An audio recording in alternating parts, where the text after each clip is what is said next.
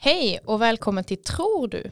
En podd av Svenska kyrkans ungas arbetsgrupp för kristen tro och identitet. Tror du? Det tror du? Tror du? Det tror du? Amen. Jag heter Nicole och leder dagens podd. Som ni kanske hör sitter jag ensam i en poddstudio, för närvarande i Norge. På grund av corona kan vi i arbetsgruppen inte samlas och därför får ni framöver höra oss prata en och en. Vi ställer inte in utan vi ställer om som det så fint heter. Vi hoppas att ni ska tycka podden fungerar lika bra som innan och jag hoppas att ni ser fram emot flera månader med oss. Nu när påsken är över tyckte jag det var perfekt att prata om tiden mellan Jesu död och himmelsfärd. Därför har jag valt texten från Johannes 20, 24-29 som handlar om när Thomas tvivlar att Jesus har uppstått ifrån de döda. Jag läser. En av de tolv, Thomas, som kallades tvillingen, hade inte varit med när Jesus kom. De andra lärjungarna sade nu till honom, vi har sett Herren. Men han sade, om jag inte får se spikhålen i hans händer och sticka fingret i spikhålen och sticka handen i hans sida, tror jag det inte. En vecka senare var lärjungarna samlade igen och Thomas var med. Då kom Jesus, trots att dörrarna var reglade, och stod mitt ibland dem och sade, frid åt er alla. Därefter sade han till Thomas, räck hit ditt finger, här är mina händer, räck ut din hand och stick den i min sida. Tvivla inte, utan tro. Då svarade Thomas, min Herre och min Gud. Jesus sade till honom, du tror därför att du har sett mig. Saliga är det som inte har sett, men ändå tror.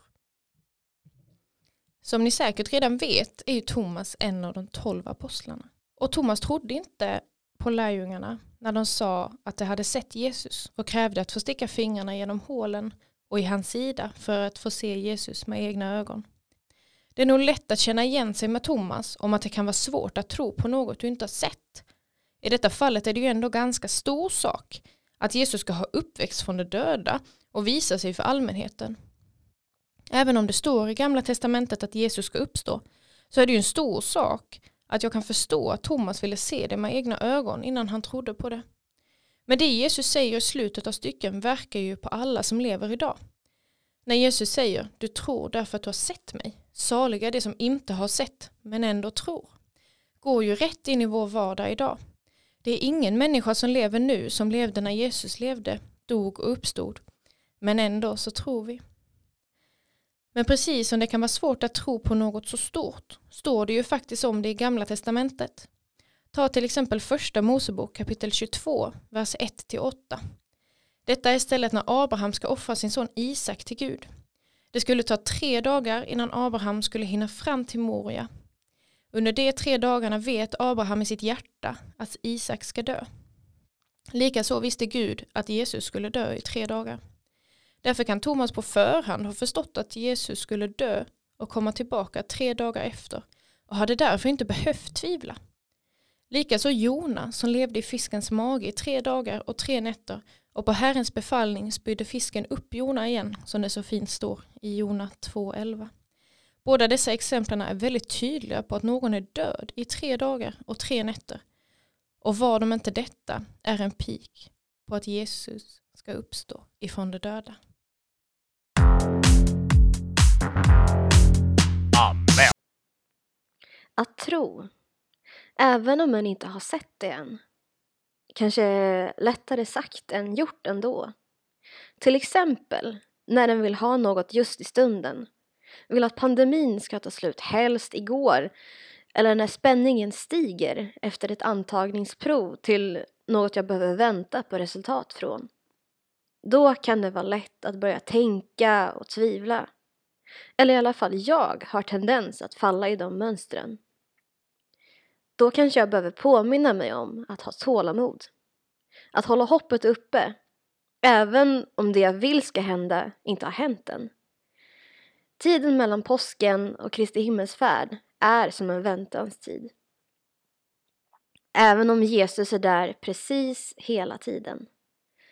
Rätt vad det är, mitt i denna väntans tid, så kanske Jesus står bredvid dig med en trygg hand på din axel när du minst anar det. Det ger mig en extra påminnelse om att jag inte är ensam. Jag kan fortsätta tro och hoppas på det jag ännu inte har sett. Som Nicole berättade precis så var Jona i fiskens buk i tre dagar. Och vi vet att Gud vet att Jesus skulle vara död i tre dagar för att sedan uppstå. Jesus säger till och med i ett av evangelierna att det enda tecknet ni ska få se är Jonatecknet. Jesus, som då är Gud i mänsklig form, visste att det var det som skulle hända.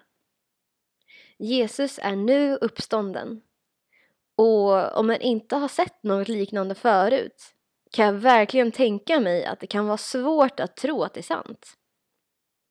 Jag tror det går att ändra mindset. Det kanske faktiskt är möjligt att Jesus syns som uppstånden. Jag vet dock inte var Thomas var i sin sorgeprocess. Kanske svårt att tro att uppståndelsen är sann när ni är mitt i känslor av sorg och saknad. Säger vi till Thomas att sluta tvivla? Vad behöver vi egentligen få höra för att kunna tro och hoppas? Om det är talat i gåtor blir det ofta svårt att förstå med en gång. Jesus talade ofta i gåtor, men det är några få tillfällen han säger att han kommer dö för att sedan uppstå hos Gud. Hur balanserar vi tro och tvivel? Vad vet vi har hänt förut? Kommer jag klara detta lika bra som förra gången? Är allt en gåta fortfarande eller har jag hittat nyckeln till min egen tro? Om det är något helt nytt, kommer jag klara det alls? Ibland är tecknen så nära oss, men vi kanske har fokus på så mycket annat att vi inte ser dem. Eller vi kanske ser dem, men väljer att stanna kvar i tvivel.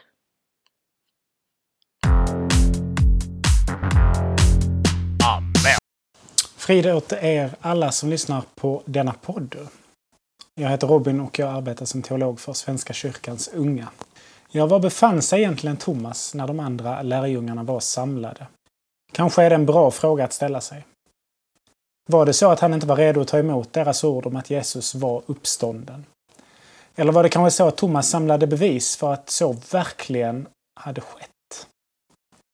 Notera här att Thomas tvivel inte bara består i att han inte tror på Jesu uppståndelse förrän han har sett honom, utan förrän han får sticka fingret i spikhålet och handen i hans sida. Thomas ville kanske bara vara säker på att det inte var en vålnad han hade att göra med, utan att det faktiskt var Jesus som uppstått med sin kropp av kött och blod. Här brukar Thomas det grövsta sinnet av dem alla, känseln. Kött och ande har i kyrkans långa tradition ibland kommit att ses som motpoler. Och det har funnits starka rörelser inom vår kyrka som menar att allt som är av köttet är ont. Detta är ju naturligtvis inte fallet, utan Gud älskar allt skapat. Och därför är det viktigt att Jesus uppstår av kött. För att visa på kärleken också till det skapade. I den här texten utbryter Thomas i en av evangeliernas allra starkaste trosbekännelser min Herre och min Gud. Men vad innebär det egentligen att tro? I Hebreerbrevets elfte kapitel, vers 1 så läser vi Tron är grunden för det vi hoppas på. Den ger oss visshet om det vi inte kan se. Och se väl här hur Thomas först efter att han tagit emot helig ande kommer till tro och insikt. Så viktigt är i våra liv att vi alltid ber om att Gud ska sända oss sin helige ande så att vi kommer till tro och insikt. Vi måste våga tro och våga be om Andens vägledning. Det är vägen till det enkla livet. Att alltmer fokusera bort från oss själva och rikta oss mot verklighetens absoluta centrum, den treenige guden, Fader, Son och helig Ande.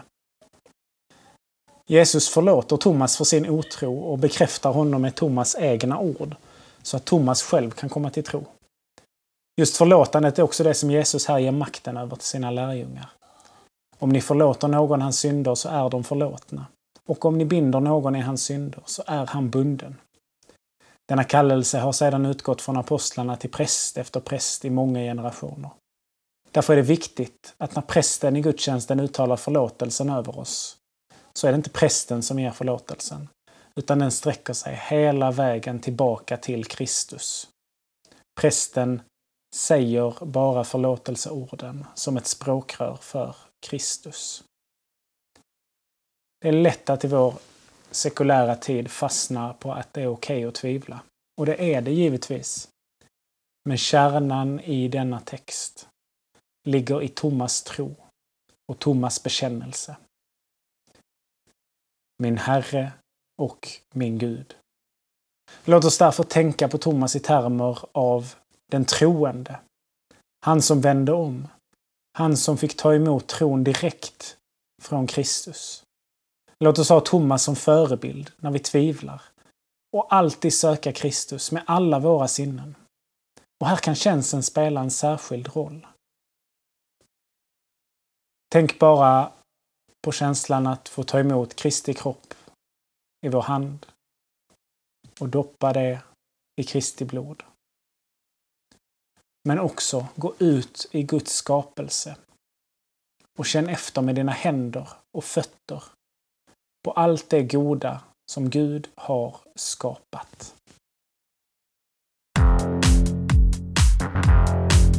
Amen. Här sitter jag, Johanna alltså, och tänker på Thomas. Hur många är vi inte som känner igen oss i hans tvivel?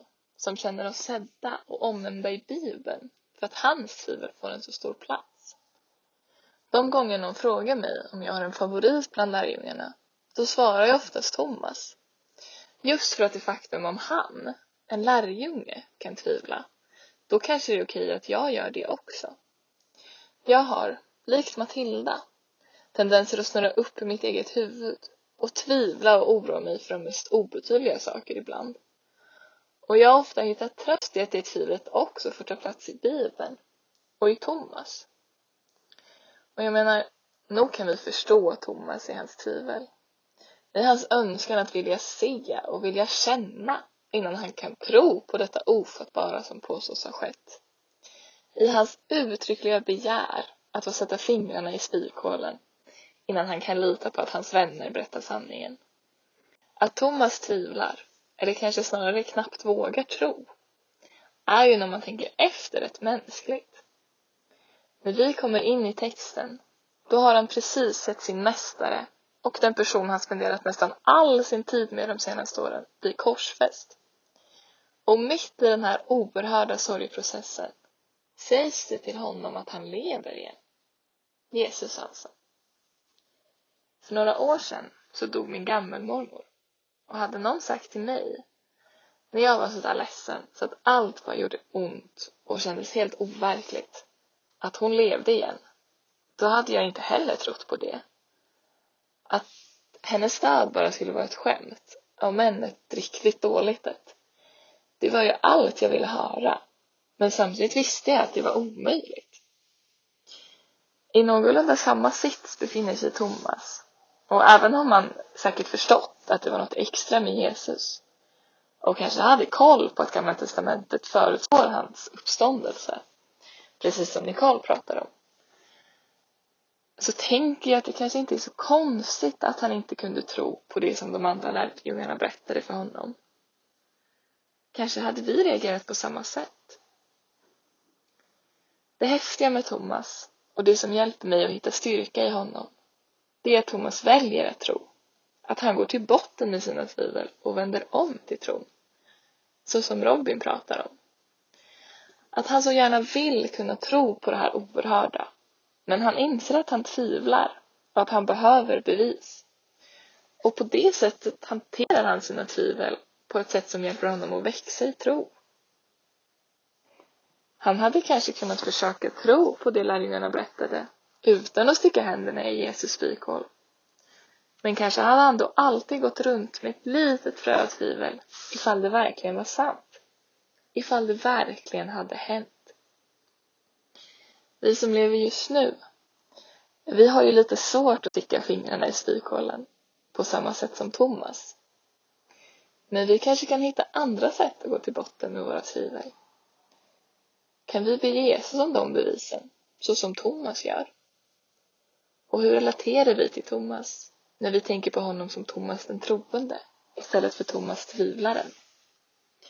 Hur förändras bilden av oss själva när vi tänker på oss själva som en som vänder om till tron istället för en som tvivlar? Slutligen så vill jag läsa ett litet utdrag ur en intervju från Kyrkans Tidning med Thomas Sjödin som är författare och pastor i Pingstkyrkan. Han pratar kring att vi ibland ser typ på tvivel som något vi stannar kvar i och som något som nästan blir eftersträvansvärt. Eller som vi ibland målar upp en bild av att tvivel kanske är något fint och lite lagom svårt att leva i. Men, säger han, man kan inte leva av tvivel, men man kan faktiskt leva av tro. Det är med tvivlet som det är med lidandet. Man ska aldrig söka det. Däremot måste man ta det på allvar när det kommer. Lärjungen Thomas, han tog sitt tvivel på allvar. Och jag tänker, vi kanske kan göra samma sak när tvivlet besöker oss. I likhet med Thomas, låt oss inte se på oss själva som tvivlare, utan låt oss se på oss själva som sådana som vänder om till tro, gång på gång på gång.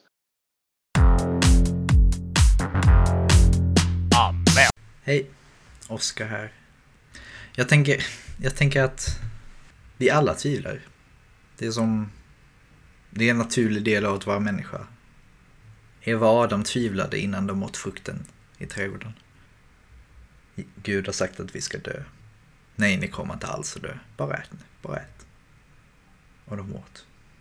Abraham och Sara tvivlar när Gud sa det att de skulle få en son. På varsitt ställe i Bibeln står det att, eh, att de skrattade och tänkte att det här är omöjligt. Vi är så gamla. Vi är alldeles för gamla. Och jag tror... Jag tror det är lätt att, att tvivla liksom på... På den oändliga kärleken. Den, den stora och mäktiga kärlek som Gud har för oss. Hela Bibeln är full av människor och deras missöden. Om hur de misslyckas på gång på gång på gång på gång. Men Gud är med dem ändå. Gud ger inte upp. Gud säger att han aldrig eh, ska, ska ta koll på människan igen. Gud har lovat det genom, genom regnbågen på himlen. Liksom. Det ska aldrig bli en mer än eh, en syndaflod. Utan Gud gjorde något annat. Gud gjorde något nytt genom, genom Jesus. Liksom. Att, att genom Jesus så, så är vi rena, vi är vita som snö, vi är förlåtna. Och det är, det är väldigt svårt och, och mäktigt och stort och det är svårt för att, för att man tvivlar på sig själv, och man tvivlar på andra, och man tvivlar på att någon vill något gott. Vi tvivlar på allt som människor. Ehm, jag tvivlar på just nu på kommer mina studier gå ihop? Kommer min ekonomi gå ihop? Kommer... Eh, nej men allt liksom. Och jag kan tvivla på om Gud vill mig gott. Jag tvivlar aldrig på om Gud finns. Konstigt nog, men, men jag kan tvivla väldigt ofta på varför vill Gud mig något gott? Varför vill Gud mig? Men jag kommer alltid tillbaka till att att jag andas och, och jag hittar mat och jag, jag, jag vaknar varje morgon. Jag, jag vet inte, att bara själva att jag finns till visar på att Gud vill mig. Och att Gud vill mig väl. Jag är ett exempel på att, att Gud finns och att, att jag inte behöver tvivla. Som Robin sa, att, att gå ut i naturen och, och se liksom detta mäktiga denna mäktiga skapelse. Att, att det är också ett exempel på att Gud finns och att att Gud är där. Och jag tänker, det är okej att tvivla. Det är, det är något naturligt, något mänskligt, något, eh, det ligger i, i liksom någon slags grundsten i våra DNA. Liksom. Ehm, jag tror det är, det är viktigt att tvivla. Det, det, det leder till något starkare, något, en större tro, en, en större... För liksom... Vissa saker behöver man tvivla på för att, för att kunna gå igenom det, för att komma igenom det. För att eh, bygga sig starkare och hitta, hitta styrka. Och, och vissa saker behöver man tvivla på mer. Eh, vissa saker är inte av gott. Vissa saker är för bra för att vara sanna liksom. Tvivlet är något bra, något viktigt och, och jag tror att Gud, Gud, eh, Gud har lagt det i oss som något gott. Och precis som Johanna sa, att om, om Thomas tvivlar då kan jag tvivla också.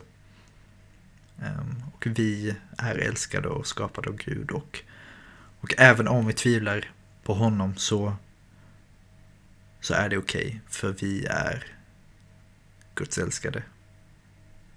Och Gud älskar oss. Och det är okej. Okay. Det är okej. Okay. Vi har pratat om tvivlande. Om Jesu uppståndelse i Gamla Testamentet, tecken, sorgeprocessen, att använda sina sinnen, förlåtande, Thomas den troende, Thomas reaktion och våra reaktioner och tvivel, egna erfarenheter, fler tvivlare i Bibeln, tvivel är en naturlig sak och att Gud älskar oss ändå. Låt oss be tillsammans. Gud, tack för att vi får tvivla. Tack att vi får lov att tvivla på dig och på andra och att du alltid finns kvar hos oss. Vi ber om styrka i våra tvivlande som vi kanske är i nu och hjälpen till det tvivlande vi kommer ha i framtiden. Vi erkänner Jesus Kristus som din son och vår frälsare, nu och för alltid. Vi ber om ditt beskydd och din nåd i våra vardagar. Detta ber vi om i ditt heliga namn. Amen. Tack för att ni har lyssnat på detta poddavsnittet. Vem vet, kanske blir det annorlunda nästa gång. Vi hoppas att ni får en fortsatt fin dag och Gud välsigne er alla. Amen.